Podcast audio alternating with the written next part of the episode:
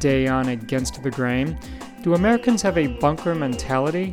What if, as Emily Ray argues, bunkering is baked into U.S. politics? I'm CS. The Sonoma State University professor joins me to discuss doomsday prepping and the privatization of responsibility coming right up.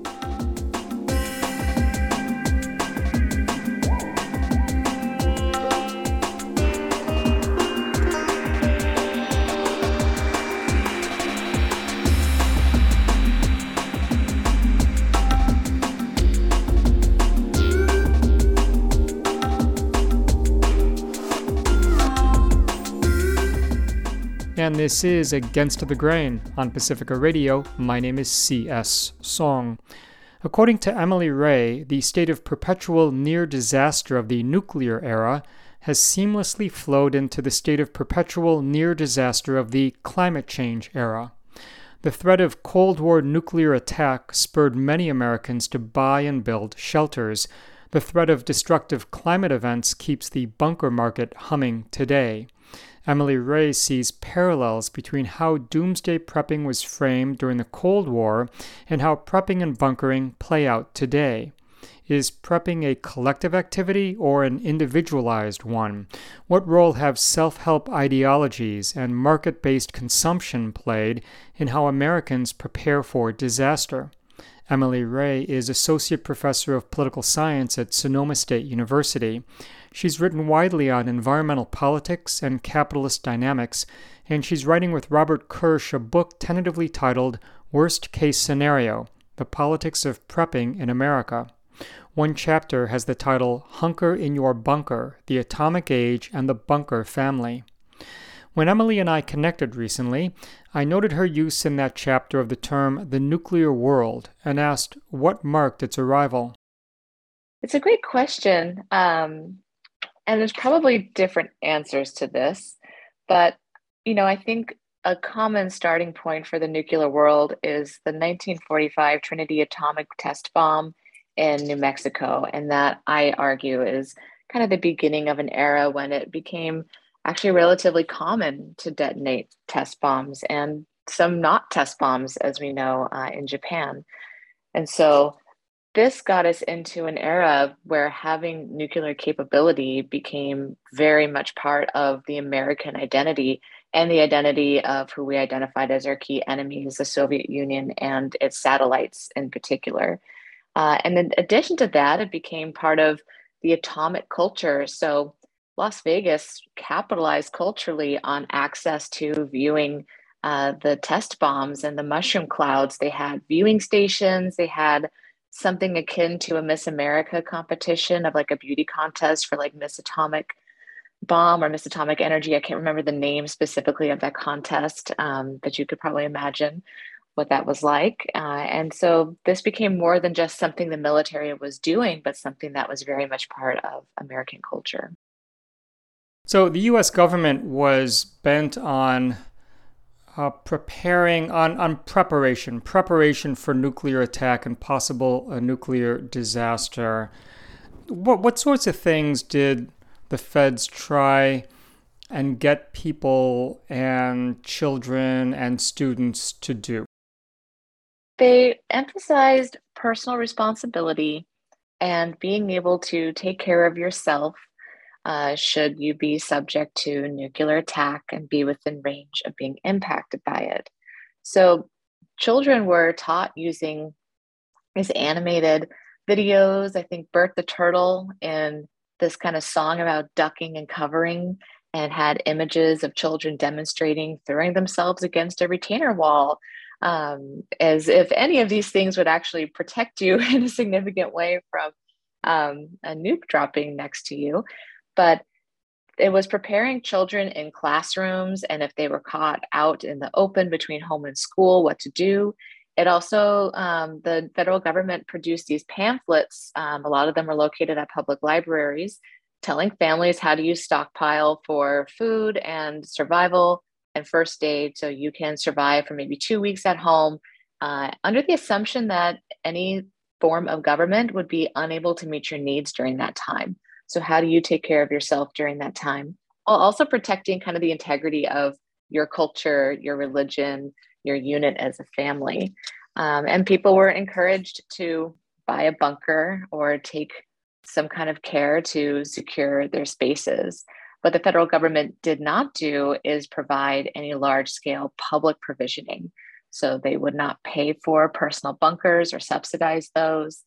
Uh, the most it did was sort of half green light states to take some measures to uh, help make parking structures or public libraries safe for people to go to to ride out a bomb attack. Uh, but those were really a state by state operation, pretty poorly funded, and was never particularly organized. Well, why did the US government decide not to fund the construction of emergency shelters, of personal shelters? And what did critics of a federally funded shelter program for the public argue that, you know, funding, giving public subsidies for shelter programs, what did they argue would turn the US into? It's really interesting because there was some disagreement about this. Um, some members of like federal federal civil defense administration uh, wanted to have some federally funded bunkers that people could, especially suburban dwellers, could go and buy a bunker that the federal government would subsidize or they would get money to do so. But other members of the federal government, including presidents, uh, Truman in particular, were really concerned that this would engender too much dependence on the federal government, that this was a matter of personal responsibility, and that it would be far too close to what a communist society would do. That that's what they did in the USSR was create publicly funded and available bunkers. Uh, and because the reason we would, you know, go to some kind of nuclear annihilation is to prevent ourselves from becoming communists and becoming a socialized community, then we can't do the same kind of things they are doing to prepare against nuclear attack.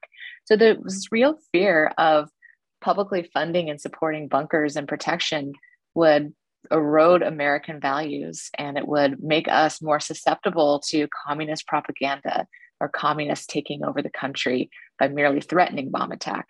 So it was trying to shore up this version of America that was worth going to nuclear brinkmanship over. Uh, and subsequently, it just pushed people to have to prepare individually as if there was no state to look out or protect them but there's a market. So this opened up opportunity for the federal government to rely on and open up uh, a market for survival. And that's where people were expected to go if they were willing to take responsibility for themselves and their families. I see. So you're suggesting that the federal civil defense authorities, I guess it was the Federal Civil Defense Administration, turned to the private sector to help turn federal plans and projects into reality. Talk about how that worked. Uh, what happened between uh, the government and the corporations such that things like shelters were uh, made available to, to people on a sort of an individual basis? This is a pretty interesting part of the research, I think. Um, in 1951, there was a federal campaign called Alert America, and it was this convoy uh, to educate and raise awareness across the country about preparing themselves for uh, biological, chemical, psychological, modern warfare. Um, and there were these displays, uh, including, I think, sample bunkers where you could go and tour it and see what it would look like to hunker down with your family in a well appointed space. And it included the Boy Scouts of America and the Girl Scouts of America, um, who helped distribute the handbooks and pamphlets that the federal government had printed. Of course, they were very gendered, so women were encouraged to kind of continue their domestic role as the homemakers, uh, food providers, emotional support providers, even in the bunker. Uh, men were meant to be on defense because people were highly discouraged from allowing neighbors, friends, anybody else inside the bunker. If you weren't part of that nuclear family unit, you were not encouraged to join the bunker. Uh, and so this kind of bunker market popped up, and it was a little bit of a wild west of a market. So there were a lot of kind of fly by night operations that people would hire, and they would just literally dig a hole in the ground, not show up again, and there was no recourse. Uh, interestingly, a couple of the people who were involved in the federal civil defense projects who work for the federal government also invested in bunker companies and tried to capitalize on the new market for bunkers. I don't believe they made very much money off of that prospect. Um, there's some great articles in old time magazines that discuss how the public and how some of the bunker makers felt about this time. Uh, one of them said, My best salesmen are named Khrushchev and Kennedy. Um, and so they were sort of excited or invigorated in a way about the opportunity to use the political crisis to open this up. And because the federal government was sending this very clear message that individuals were responsible for educating themselves and then acting on that education, uh, they were completely comfortable with that market opening up, including for supplies. Uh, and the market kind of went bust. It turns out that not a lot of people were inclined to buy their own bunker. Um, a lot of people were kind of convinced that if a nuclear bomb dropped, either they were not going to survive or they were not sure they would want to see what it looked like on the other side when they crawled out of their bunker. Uh, and they were more inclined to wait for the federal government to possibly subsidize this. Uh, so the first iteration of the private shelter market failed. It was not profitable, but that hasn't stopped it from proliferating today. There's now, I think, a fairly successful and booming uh, shelter market and shelter supplies and bug out supplies. So it didn't really go away. Well, if the federal government was unwilling to federally fund shelter programs for the public, did it at least try and regulate the bunker industry, the bunker manufacturers, the bunker salespeople to ensure that, you know, people who needed and wanted a bunker or shelter for their own uh, private use wouldn't be scammed or cheated or defrauded? Not particularly. The federal agency, the Civil Defense Federal Agency, sent out some guidelines for manufacturers, but very few manufacturers followed those guidelines. It was mostly kind of a free for all for bunker companies to set up a sample, let people walk through. You could go to a mall and check out a bunker. Uh, but there were all kinds of really wild and ineffective designs, some including windows. Um, that obviously you would probably not want glass windows in your bunker. Uh, some that were just uh, swimming pool companies that made uh, built-in swimming pools. They just converted those operations to, I think, plunk a shelter down in the same hole where you would ordinarily fill to make a swimming pool. So there really wasn't a lot besides just some loose set of guidelines that nobody was required to adhere to. So it wasn't a particularly regulated market, uh, which I think is kind of indicative of this kind of neoliberal turn that we start to see right around this time more broadly in the US, that it's really up to the market to fill in for these services if people want to avail themselves of it. It's not for the federal government to highly regulate or, in some cases, have a socialized. Uh, again, anything that even smacked of communism or socialism was not supposed to be part of uh, this effort to prevent that from hitting our shores. Emily Ray joins us on Against the Grain. She is Associate Professor of Political Science at Sonoma State University. We're talking about a draft chapter of a forthcoming book Emily is co authoring with Robert Kirsch. The book's working title is Worst Case Scenario The Politics of Prepping in America. Prepping being short for, I believe, doomsday uh, preparations. In this case, we're talking about preparations for a nuclear attack or the fallout uh, that followed a dreaded nuclear attack on the U.S. Did the government and corporations did they promote a certain kind of um, geographical location as a you know as better than some other location for protecting oneself against nuclear disaster? Yes, this was very much a suburban family's effort. You would need to have your own home that was freestanding, that wasn't attached to other buildings or other people's home units. And you would need to have backyard space, um, preferably a backyard and not a front yard, in part because you don't want everybody to know that you have a bunker.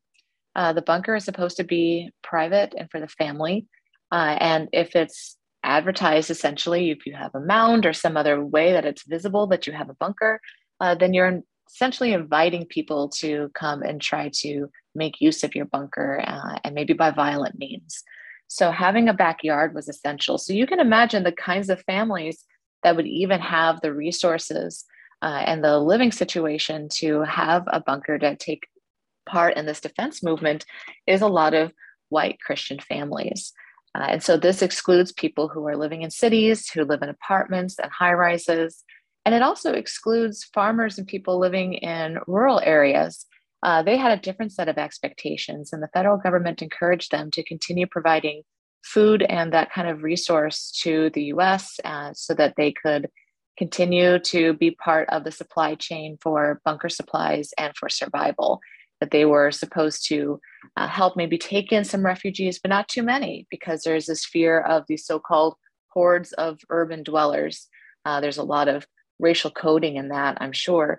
Uh, coming from places like Los Angeles, that they would overtake these suburbs or even overtake rural communities, uh, searching for food and shelter because they had not done their due diligence to protect themselves.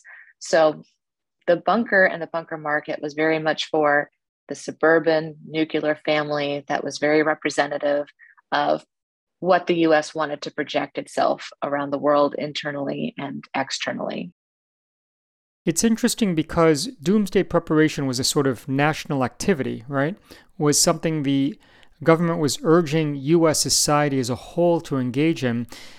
And yet you're saying that with all this talk of preventing others from accessing and using my personal shelter, the shelter I've purchased and built for my family, that suggests a very, you know, cutthroat, every person for themselves kind of mentality. Yeah, people were not very shy about that either. In a Time magazine article in 1961, someone was quoted as saying, uh, When I get my shelter finished, I'm going to mount a machine gun at the hatch to keep the neighbors out if the bomb falls. I'm deadly serious about this. If the stupid American public will not do what they have to save themselves, I'm not going to run the risk of not being able to use the shelter I've taken the trouble to provide to save my own family. And that sentiment was echoed through other people across this article in time, uh, people specifying the kinds of guns that they would use, why they would have them in their shelters. And it was always to keep people out. Um, I believe a Twilight Zone episode was about this as well. Um, somebody who was a, a, religious leader wrestling with whether or not to let their neighbor into their shelter. Um, so this was in the public culture very much about what to do if confronted with people who were in need of sheltering and you're the one with the bunker. Um, and there was this tension between Los Angeles and Las Vegas. Their civil defense coordinators were both posturing that if, again, these hordes, whoever they may be, would come fleeing from major urban centers, uh, that they would have um, all kinds of people at the ready, officials and reserve policemen uh, ready with guns uh, to send them right back out at the threat of violence. So it's interesting that part of what the US is trying to do is protect itself and protect who they think they are a country of neighbors in suburbia who are living by Christian values uh, that have these kind of liberal democratic ethos and commitments. And yet there's also this message that, yeah, but if I need to, I'm going to shoot you um, because I would rather you die than try to provision for you as well. And because much of your essay and your work is to draw parallels between historical situations and today, uh, you know, does this kind of anxiety exist in contemporary prepper movements? You know, movements for for doomsday preparation with preppers worried about being invaded or overwhelmed by those who are unprepared for catastrophes like environmental or climate catastrophes? I say absolutely. Uh, I mean, I hate to just use popular cultural references exclusively, but the National Geographic show on doomsday prepping, which I know is not representative of everybody who participates in prepping, uh, but I think it gives some window into seeing how some people have approached this only one of us can survive a zero sum way of thinking about writing out some kind of disaster. Um, and again, this isn't so much the, the work of the, the book and the project is not to gawk at people who participate, but rather to try to understand how prepping and bunkering is baked into American politics. This is not just an activity of, of people doing what we might consider fringe or kind of eccentric or radical activity. Uh, and in fact, this is very much part of who we are as a country and our politics. Uh, so when I think about what modern bunkering looks like, there's a pretty robust market that is up and down the socioeconomic scales. There's still kind of very a DIY or do it yourself ethos, uh, building your own bunker, perhaps burying an old container, a shipment container, or something similar, and doing that work yourself. And then there's ways to buy safe locations that are maybe rustic, but still safe. Uh, the very rich have helicopters ready. They have probably bought themselves citizenship and passports, like Peter Thiel, uh, to New Zealand so that they can just go and not even have any legal complications if they want to flee the country in the event of a massive disaster they don't think there's easy recovering from. Uh, and there's this kind of luxury bunker market. So you can get like a retrofit silo that has home theaters, swimming pools, space to have uh, doctors and medical staff uh, that live with you. Presumably, I guess you have arrangements of networks of people who will come bunker with you. I'm not too sure the finer points of how you logistically coordinate that. Uh, there are people who are sort of, I think, in the Joe Rogan vein of um, podcast hosts who have uh, these kind of bunker businesses where they promise to coordinate the logistics and help with preparation, run drills, and have these compounds that are supposed to be at the ready and you buy in kind of a um, I'll say a timeshare, although that's not exactly accurate, um, but kind of a timeshare model of buying in and having space in these compounds where you can go and you know that they're weaponized and secure and they're only for you and your provisions are available. And so this is this real marketplace of opportunities to protect yourself. Yeah, and so you're right that doomsday bunkering was a class stratified activity, and in many ways, of course, still is. You note how the current luxury bunker market is is among other things about ways to conspicuously consume. Right, you can still have your class markers while writing out a doomsday or cataclysmic event, which I think is kind of an impressive commitment to one's class status. But this is also evidence that we are still thinking about uh, what it is to survive these kinds of dangers with the same uh, neoliberal class stratified and it's acceptable to be class stratified. These are the things we want to have survive is the ability to still consume conspicuously. That survival is a kind of a conspicuous act of consumption that you were able to consume your way to survival uh, and other people were not. And so instead of this being a demonstration of a state that failed to protect its citizens or its residents, it's evidence that some people are better equipped and made the right consumer choices and had access to those things, and they are the deserving ones, the ones that ought to have survived, which gets us, I think, into some pretty uh, dangerous territory about who we think should survive uh, attack or drawing these parallels, climate change. So instead of looking exclusively at uh, the threat of nuclear attack, we can look at climate change as the sort of parallel, slow moving, um, multi point crisis. And so, who should and gets to survive that is, I think, running along similar logics. I'm CS. This is Against the Grain on Pacifica Radio. Emily Ray joins us. She teaches political science at Sonoma State University. Her expertise is in environmental political theory and politics, with a particular interest in the intersections of climate change, technology, outer space policy, land use disputes, and social theory.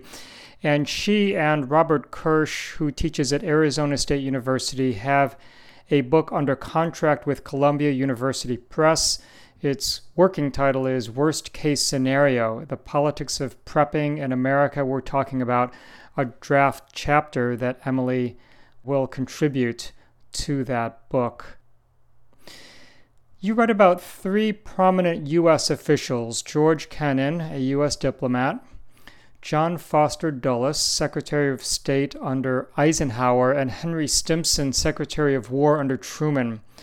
they were worried about the character and moral fiber of Americans. For what reason? They have some anxieties about what it would look like for the US to be prepared, and that our attitudes about preparation betray this erosion of American values. And this erosion of American values includes people being feminized, men being feminized in particular by industrial work, office jobs, uh, and an erosion of Christian values with a more multicultural, multi religious world and too much religious tolerance in the US. That there was this romanticization of the, the independent farmer, of Jefferson's ideal democracy, and that these were families and people who are passing us and they're falling out of US culture and being replaced with these men who aren't sufficiently masculine, women who aren't sufficiently feminine. They are not taking up their homemaking the way they ought, and that they're not teaching their children proper American values. All of this, they argue, makes the US vulnerable to communist propaganda or socialist propaganda because there is nothing holding us back from sliding into what they consider a very dangerous ideology uh, that would spell the end of what it is to be American, which would be the end of the US as a state. Uh, and so they have, you know, some variation in what they're concerned about, but these are the general contours of what they're afraid of. And so they're worried that the preparation itself for nuclear attack, not just the on the face of it nuclear attack, is part of what shores us up as real Americans or not.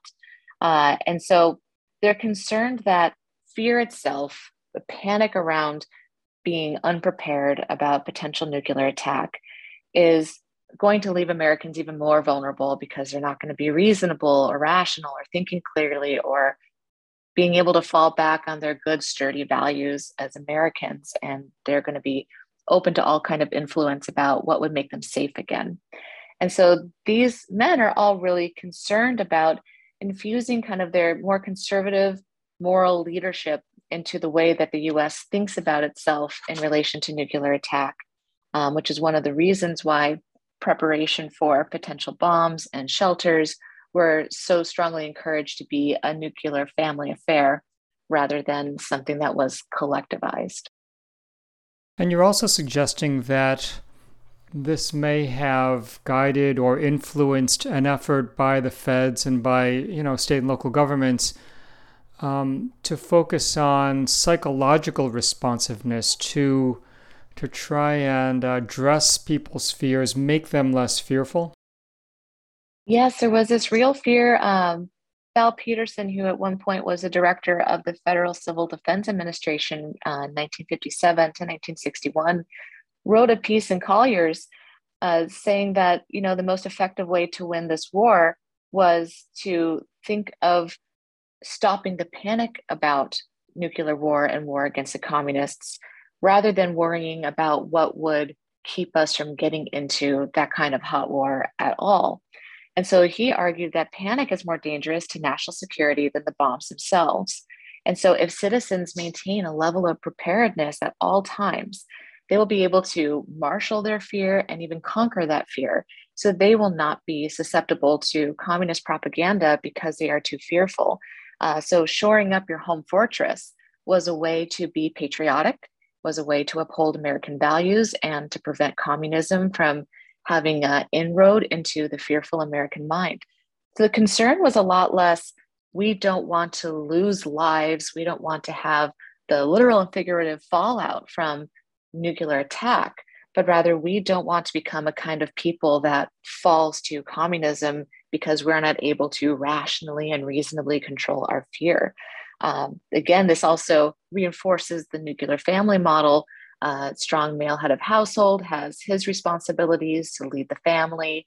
Uh, the woman who is the subordinate uh, in the family would be able to channel her anxious nature into preparing a home in a bunker for the family and model for the children that they are safe and okay. And if they hold their line and be good patriotic Americans and to be prepared, then we will survive. So preparedness became its own moral value, its own virtue, um, rather than thinking about what it is to be at this brink of um, possibly tremendous loss of life and environmental damage.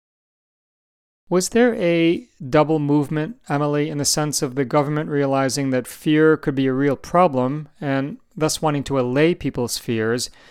But on the other hand, we know that governments often play on people's fears, manipulate fear to achieve certain ends. So, was there an effort to simultaneously calm people down and work people up so that they would be more likely to submit to and obey government directives? Yeah, absolutely. I think one of the ways we see that is with the test bombs. So the US really did a number bombing itself. Um, we have really bombed ourselves very thoroughly, hundreds and hundreds of times over, especially in the American West in Nevada, New Mexico, Arizona, and Utah. And the US set up these, what are called colloquially doom towns or survival towns. Um, in 1950, the Atomic Energy Commission chose the Las Vegas bombing and gunnery range to be a proving ground for atomic testing. And so they started these, obviously, these big above ground tests before they were required to make them um, below ground tests. But in addition to just testing the bombs and to test the strength and control we had over them, they also set up these um, model towns to see what would happen to the trappings of average Americana when it was exposed to nuclear attack. And this wasn't just to see what happened to the objects, but also to serve as this warning to families. If you don't take our warning about being prepared, conquering your fear, always being in a state of readiness for attack, then this could be your family in your town. So these survival towns we're backed by corporate sponsors because a lot of corporations are pretty excited for the opportunity to have their car, uh, their housing or construction unit, their oven uh, be part of these to say, hey, look, our car can survive this you know unit of blast pressure. Uh, and so these doom towns were had houses that were stocked with mannequins that were even dressed. Uh, some clothing companies had their clothing on the mannequins so they could see what happened to flammability. Um, you know, like spoiler alert, nothing did a great job of surviving exposure to these bombs. Um, you know, companies that had food wanted to have their food tested. Uh, and so these were recorded and shown to the general public. You know, this is what it looked like in this nice little town with stocked mannequins prior to a bomb and this is what it looked like afterwards and you would see mannequins missing limbs and you know the general disorder you would expect in a model home that had been subjected to the force of a bomb and this was hey this is your warning that this could be you if you don't um, take our advice of course the advice was read our pamphlets look to the market prepare yourself this is your responsibility if you don't take responsibility for yourself and we've allowed the market to flourish to give you the opportunity to do so, then whatever happens is on you. And so it was a very interesting way of scaring the public to get them to conquer their fears, to be more prepared. So it's a very um, dialectical thing, this tension that the federal government is is holding the public in. You've referred to neoliberalism a number of times, the neoliberal uh, ethos or attitude. Um, how, how do you define neoliberalism? I look at neoliberalism starting in kind of the early 20th century, in the 1920s. We start to see um, European and American, some call them thinkers, economists, start to come together and really start to think about what it looks like to have a state and economy in relation to one another that's different from liberalism and liberal democracy. So there's this real emphasis on individual freedom that's linked to market freedom. So, a market that is relatively unbounded by regulation is one that allows people to exercise their freedom uh, to make market choices. And when the market is not very regulated, then you can find the true value of something because its price point will reflect what it is worth to people rather than a regulated market where subsidies uh, and taxation and other kinds of forms of control of trade and production would change the price point and therefore sort of muddy the clarity of the information that the market provides. This also means that there's a commitment to upholding private property, uh, that people can own means of production independently, that it's not socialized or state owned production, and that people can make their own independent decisions with their own wealth or money and what they choose to produce. And so there's kind of this supposedly direct relationship between producer and consumer. Uh, and that the state limits itself to protecting the market from undue influence. Uh, some people like David Harvey, who have been, uh, he's a geographer, a Marxist geographer, and he's been talking about and helping explicate what neoliberalism is for a very long time. Um, in a great volume he wrote some time ago, An Introduction to Neoliberalism, he describes some of the tensions with this that even though neoliberalism has this claim to a fairly unfettered market, it also is very dependent on a state to protect those markets uh, and to protect the influence of uh, democratic decisions about maybe regulating or unregulating some parts of the market. So the state often acts as a protector or guarantor of the market to be able to flourish in certain ways. Uh, and of course, this depends on who holds geopolitical power. Uh, so, not everybody has the same access to be able to make decisions about what it looks like to have market relations. So, we can see the imprint of uh, colonialism and the imprint of uh, global superpower rearrangement on organizations like the World Trade Organization, the World Bank, the International Monetary Fund. Uh, they all have these um, really influential boards and people who are decision makers that actually do quite a bit to help regulate uh, and stabilize markets. So neoliberalism holds a lot of tension itself. The reason I talk about it so much is that in about the 1950s, and as we especially see towards the 1970s, neoliberalism as a political ideology really starts to take hold in the United States. And in Great Britain, we see Margaret Thatcher and here in the US, uh, Ronald Reagan are both kind of ushering in um, what we would consider a more neoliberal period for both of those countries and the subsequent decisions that they make about uh, individualism and finding our individual expression, who we are, should all be filtered and run through the market rather than thinking about ourselves as democratic citizens uh, who should be having a lot of influence over policy, including economic policy. That's the voice of Emily Ray. She is Associate Professor of Political Science at Sonoma State University. And again, we're talking about a, a draft chapter of a forthcoming book Emily is co writing with Robert Kirsch. The book is a political history of doomsday prepping in the U.S. from the late 1800s through the early 21st century. It will come out from Columbia University Press. I'm CS, and this is Against the Grain on Pacifica Radio. So, you've begun already to talk about this, but maybe you could share a little bit more about why and how, as you write, the bunker mentality established during the Cold War smoothed the road toward the neoliberal approach to climate change. Sure. So, again, I see a lot of parallels between concern for and preparation and anticipation of a nuclear world and approaching climate change in similar ways. Part of preparing for nuclear attack started to peter out uh, by the time we get into the late 1960s and into the 1970s. There's a little less concern that at any moment uh, the Soviet Union is going to drop the bomb on the US it's not that all of the concerns dissolved and all of the agencies dissolved, but rather they became transitional towards preparing more generally for disaster that could happen at any time, not just nuclear strike in this one particular conflict. And so we see a lot of these civil defense agencies start to get restructured, and out of them emerges uh, the Federal Emergency Management, FEMA, uh, that we have today. And FEMA is not exclusively focused on the bomb, but rather a general emergency preparedness and disaster response organization.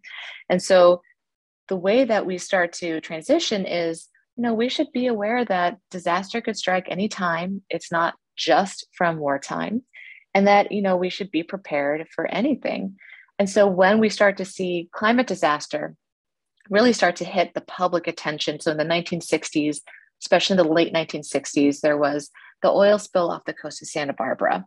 Uh, there was a Love Canal disaster and all the subsequent grassroots organizing. And it became more and more evident that environmental disaster and catastrophe were not just these kind of one time events, but we should be ready for the storm, we should be ready for the tornado. Uh, and then when we get to Hurricane Katrina and we start to see the increase of frequency, intensity, and type of storms and weather patterns that are related to a changing climate, uh, then it becomes evident that disaster response is going to continue to be personal responsibility with some loose guidance from uh, federal disaster management agencies. And we saw with FEMA a really poor response to Hurricane Katrina. Many communities, especially minority communities, were left exposed, that the FEMA trailers were unsafe for living in.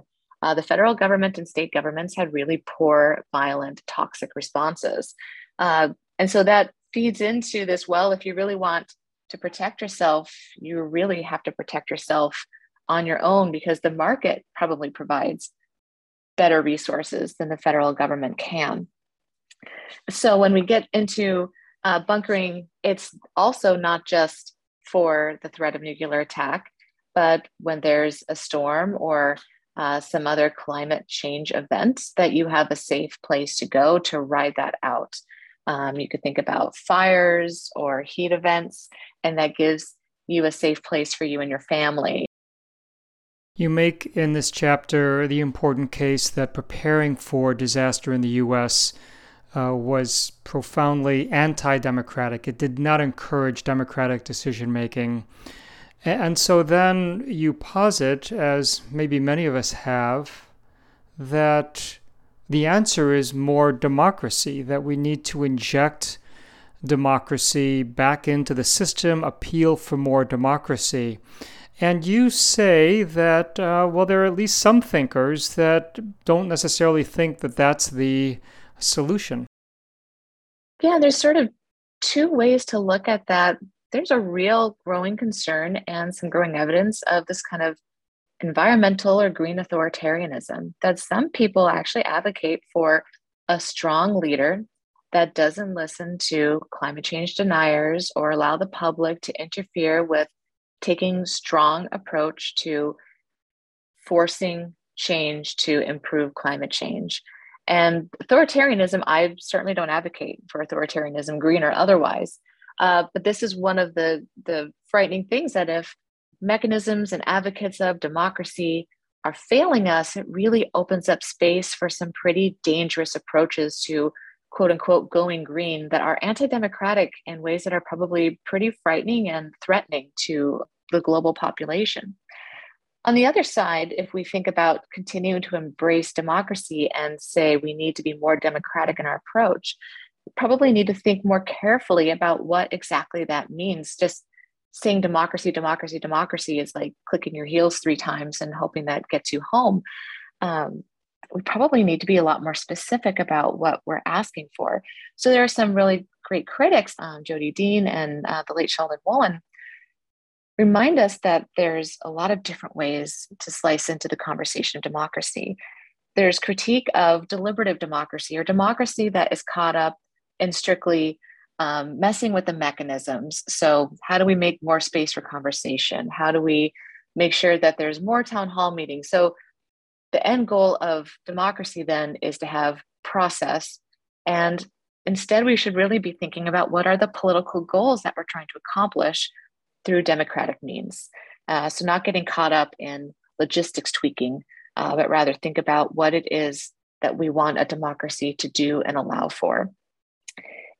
And Wolin talks about constitutional democracy as really creating this great wedge between people and their ability to express and discuss, argue, advocate in public, and to affect public policy and what the state does uh, by actually protecting constitutional mechanisms that limit or check how much democratic activity is permitted within the state. So, our you know three branch system a lot of that is to prevent too much democracy from creeping into a democracy uh, that the rabble doesn't have too much say in the decisions that are made.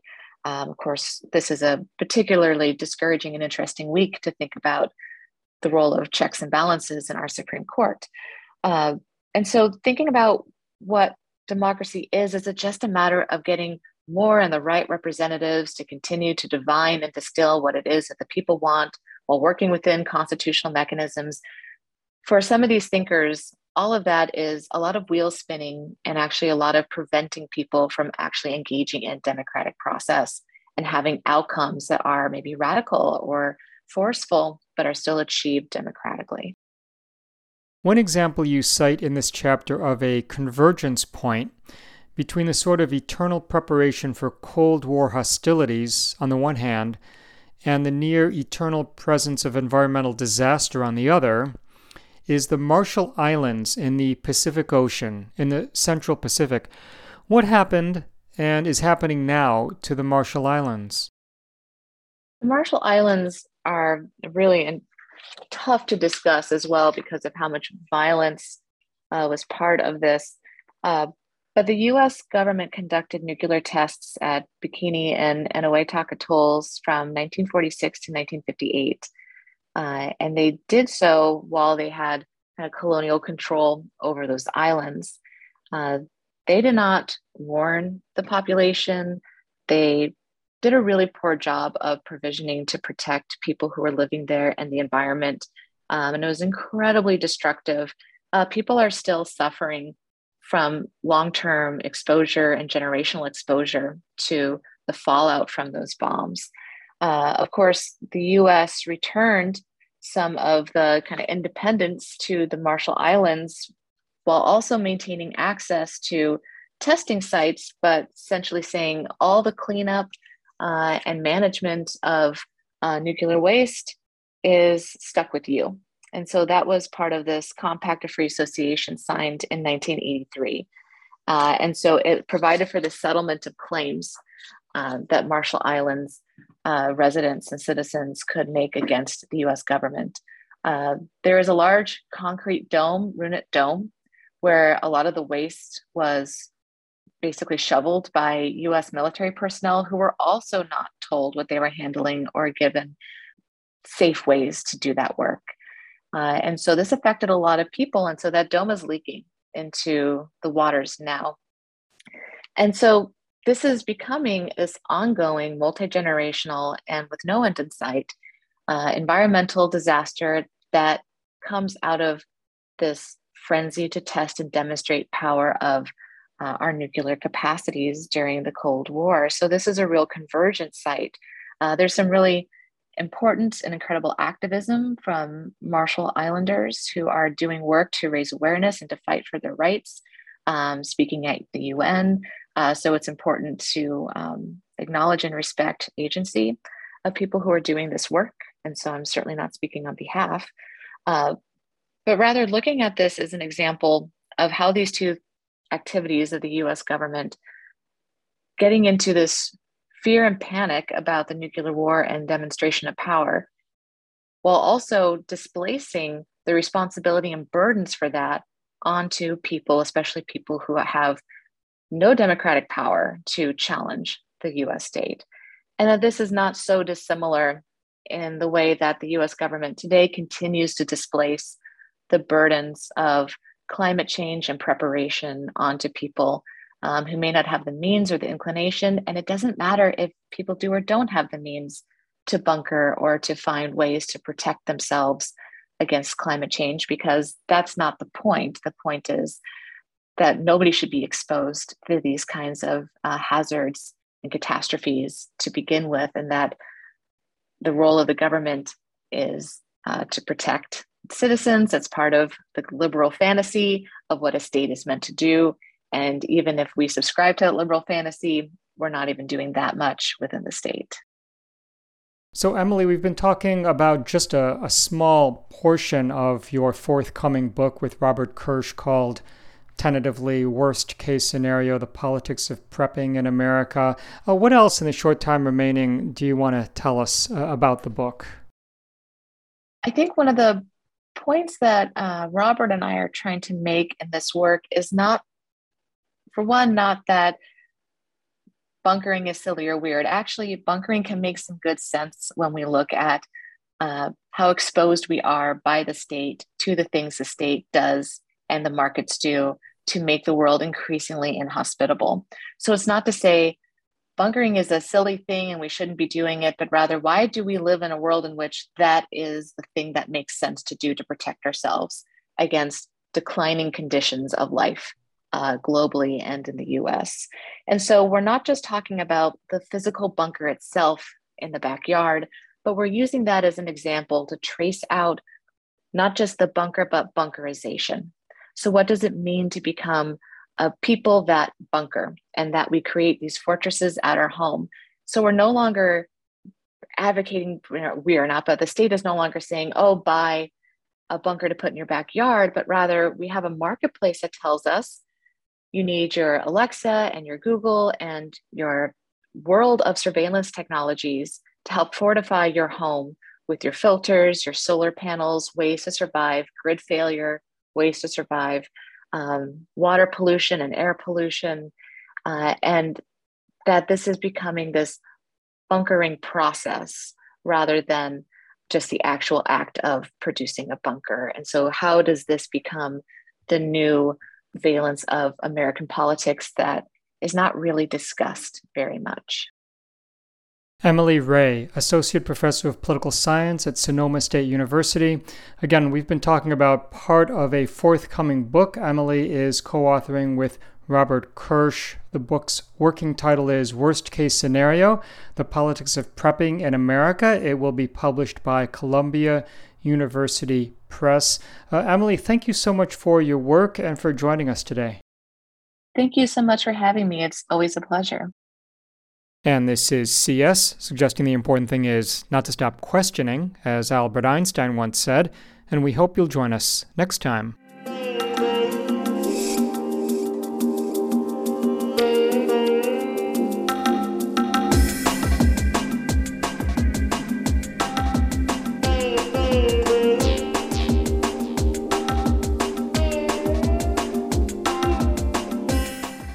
Against the Grain is produced by Sasha Lilley and C.S. Soong. You can visit us online at againstthegrain.org, where you'll find on demand and downloadable audio, resources, and more. You can check us out on Facebook at Against the Grain Radio, and you can follow us on Twitter at Radio Against.